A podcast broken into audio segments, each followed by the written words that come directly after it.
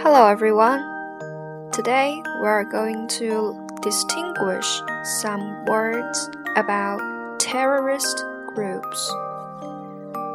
Let's start from the most basic one.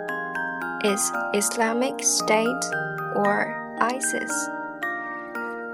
有的时候我们看新闻会看到关于伊斯兰帝国的报道，它的缩写有的时候是 IS，有的时候是 ISIS，到底是哪一个呢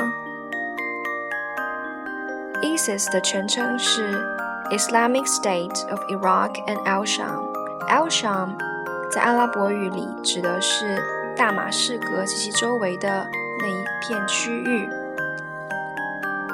后来，ISIS 扩张到更大的区域，就把名字改成 Islamic State of Iraq and Levant. Levant 包括叙利亚、黎巴嫩、以色列和巴勒斯坦，还有约旦。再后来，the group dropped Iraq and al-Sham from its name, becoming simply the Islamic State, a shift that points to territorial ambitions beyond the region.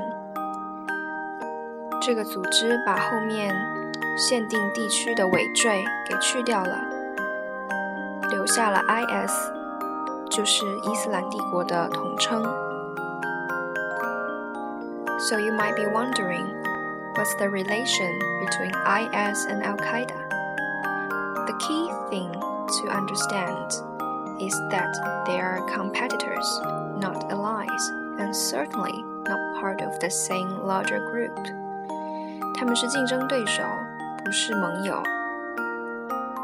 IS used to be Al Qaeda in Iraq, but the group split apart from Al Qaeda in February 2014 because he wouldn't listen to Al Qaeda's commands, including orders to curtail its violence against civilians.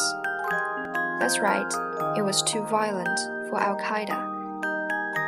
This divorce is a key reason why IS